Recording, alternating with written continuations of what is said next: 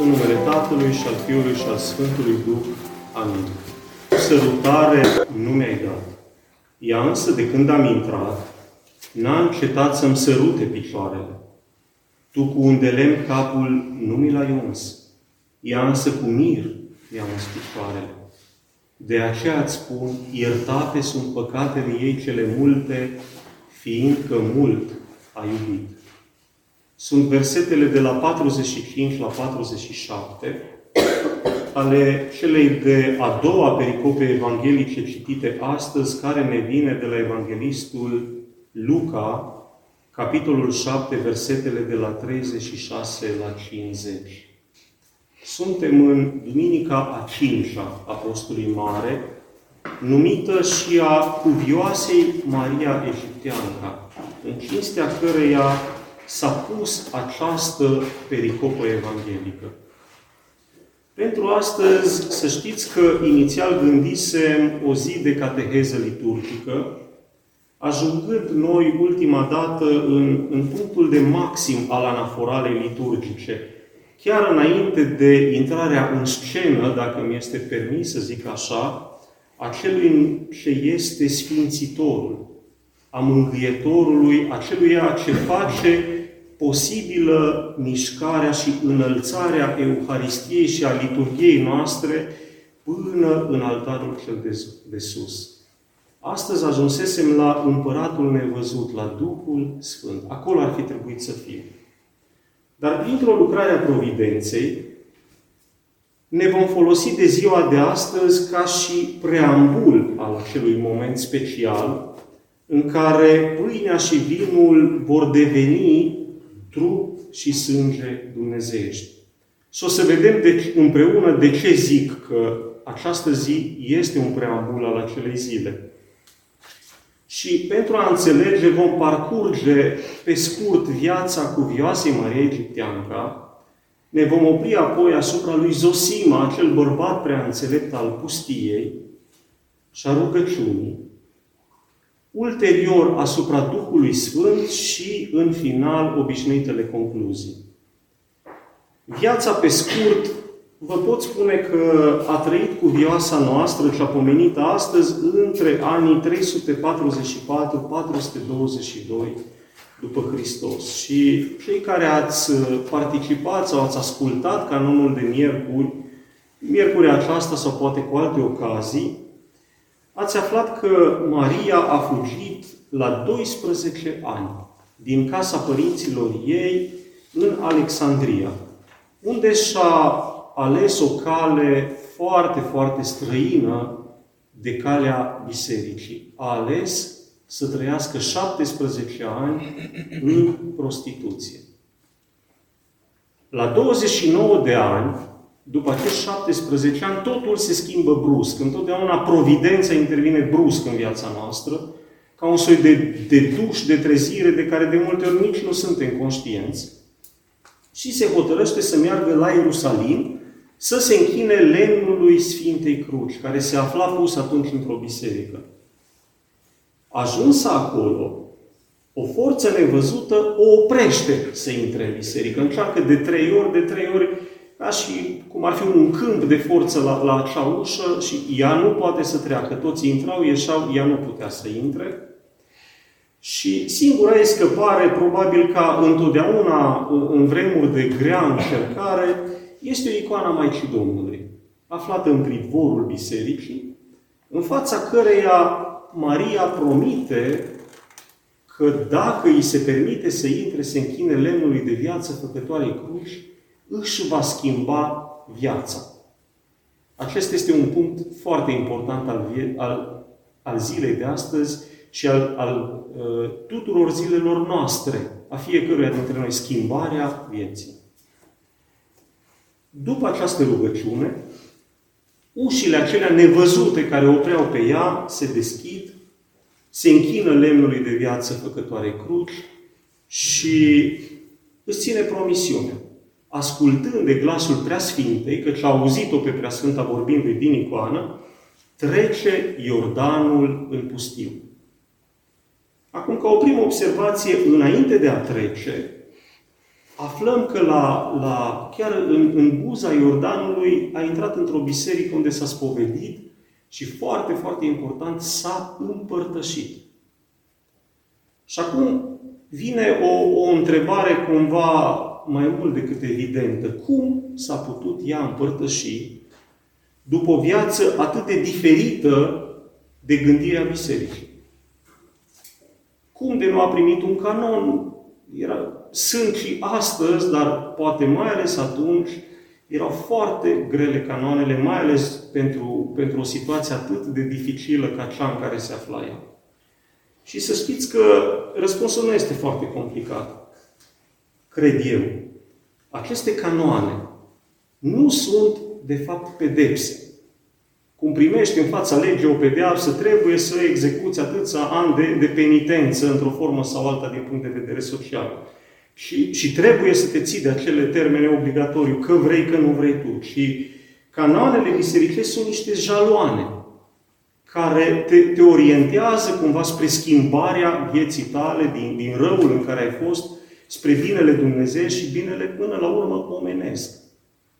Și cred eu că dezlegarea din, sau ieșirea dintre aceste jaloane nu o dă timpul, ci o dă renunțarea la păcat. Asta dă dezlegare. O zice și Sfântul Vasile, care este unul dintre cei mai mari canoniști ai bisericii. În momentul în care omul a renunțat la păcatul în care trăia, se suspendă canonul pe care l-a primit de la preot. Asta cred eu că s-a întâmplat și în cazul cuvioasei, pentru că ea alesese deja să renunțe complet la păcat și să treacă Iordanul spre o cu totul și cu totul altfel de viață. Din acest motiv, ea s-a putut împărtăși și cred că este un model pentru noi toți cei care vrem să procedem pe drumul către Hristos. Renunțăm la păcat și ne putem apropia de El cu mare deschidere, dar la acel păcat care ne oprea să ne apropiem de El. Acum, cu privire la Zosima, intră și el în scenă aproape 5 decenii mai târziu, 47 de ani. Și Maria îi reapare. Exact în momentul în care Maria reapare, hotărăște cumva Pronia că Maria trebuie să se mai intersecteze odată cu lumea aceasta noastră și printr-o uimitoare întâlnire. Este probabil unul dintre elementele cele mai emoționante ale literaturii ascetice. Avem de o parte un călugăr îmbunătățit și de cealaltă parte pe Maria, care nu mai era ceea ce eu aș numi un om obișnuit fie el și duhovnicesc, nu mai era un om obișnuit. Pentru că ea îi spune pe lume, călătorește, aflăm undeva de-a lungul istorisirii, căi de 20 de zile prin, prin deșert, le călătorește într-o oră, practic zboară. Nu mănâncă, a trăit uh, primii 17 ani în pustie cu trei pâini și ceva buruieni care le mai găsise, de fapt buruienile după ce ei s-au terminat pâinile a început să le mănânce. Știe ce se întâmplă în mănăstirea lui Zosima, îl slăvea pe Creator și așa mai departe. Putem, am putea relua încă multe alte elemente care ne arată că ea ajunsese cumva într-un alt loc. Și care este acel loc, ca o a doua observație, eu cred că ea de acum aparținea de fapt cinului și cetelor îngerești. Asta cred eu, că la această măsură a ajuns Maria încă din timpul vieții. De ce zic asta? Pentru că toate aceste lucruri pe care le-am enumerat adineaori aparțin ca și aparțin spațiului îngerilor, sunt atribute ale îngerilor. Ei zboară, călătoresc nevăzuți dintr-un loc într-altul, nu mănâncă, știm că îngerii nu mănâncă în mod obișnuit, hrana și bucuria lor fiind slăvirea Creatorului. Asta făcea și Maria în pustie. Îl slăvia pe Creator. Sunt discreți și nevăzuți pentru lume îngerii, exact cum a fost așa, cum a fost Maria zeci de ani la rând. Și acum uh, ne vom apleca asupra celui care cred eu că este personajul principal al acestei zile asupra Duhului Sfânt. Dacă mă veți întreba cumva, cum a fost posibil să ajungă Maria de la acea stare greșelnică și păcătoasă a ei la, la nivelul stărilor îngerești, când ea n-a avut acolo duhovnic, știm că n-a văzut niciun om până nu l-a întâlnit pe Zosima. N-a avut povățuitor, n-a avut liturghie, n-a avut euharistie, n-a avut psalmi, n-a, n-a avut o carte de psalmi, deși îi știa. Asta l-a, l-a și șocat la un moment dat pe, pe Zosima că i-a știat versete din psalmi, deși ea nu văzuse nicio carte acolo. Nu avusese acatiste, adică tot ceea ce biserica ne recomandă, uneori chiar insistent, trebuie să le faceți pe acestea ca să ajungeți la o altfel de viețuire. Și vă voi răspunde, așa este, nu le-a avut. Dar toate acestea pe care le-am enumerat sunt lucrări văzute ale providenței, ale divinității și ne sunt adresate nouă oamenilor obișnuiți. Prin ele, noi, ca și cum am luat câte o carte din bibliotecă, o punem la loc și ne-am mai pregătit pentru încă o materie, pentru un, încă un examen. Acestea sunt lucrări pe care Biserica ni le oferă nouă. Dar cu ea și alături de ea au fost de-a lungul istoriei și alții, Providența a avut o lucrare aparte, nevăzută.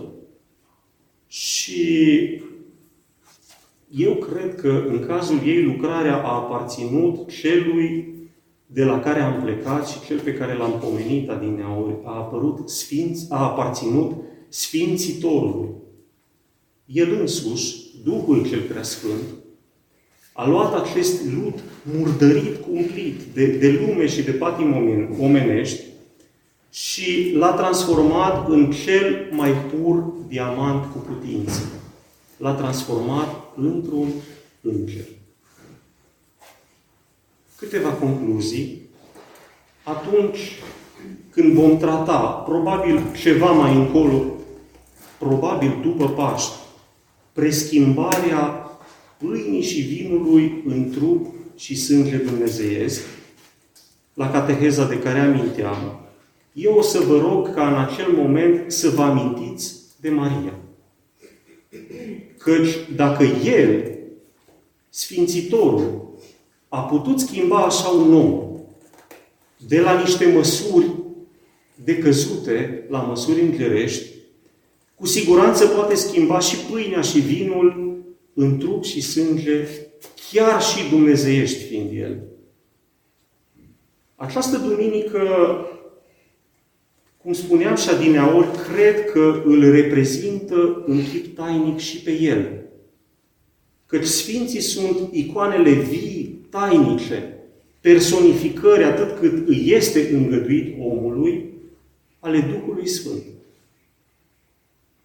Și prin aceste ferestre transparente, că asta sunt Sfinții, sunt transparenți la, la lucrarea Duhului și la lucrarea lui Dumnezeu, avem și noi posibilitatea să surprindem sclipiri ale lucrării Duhului în lume și în noi.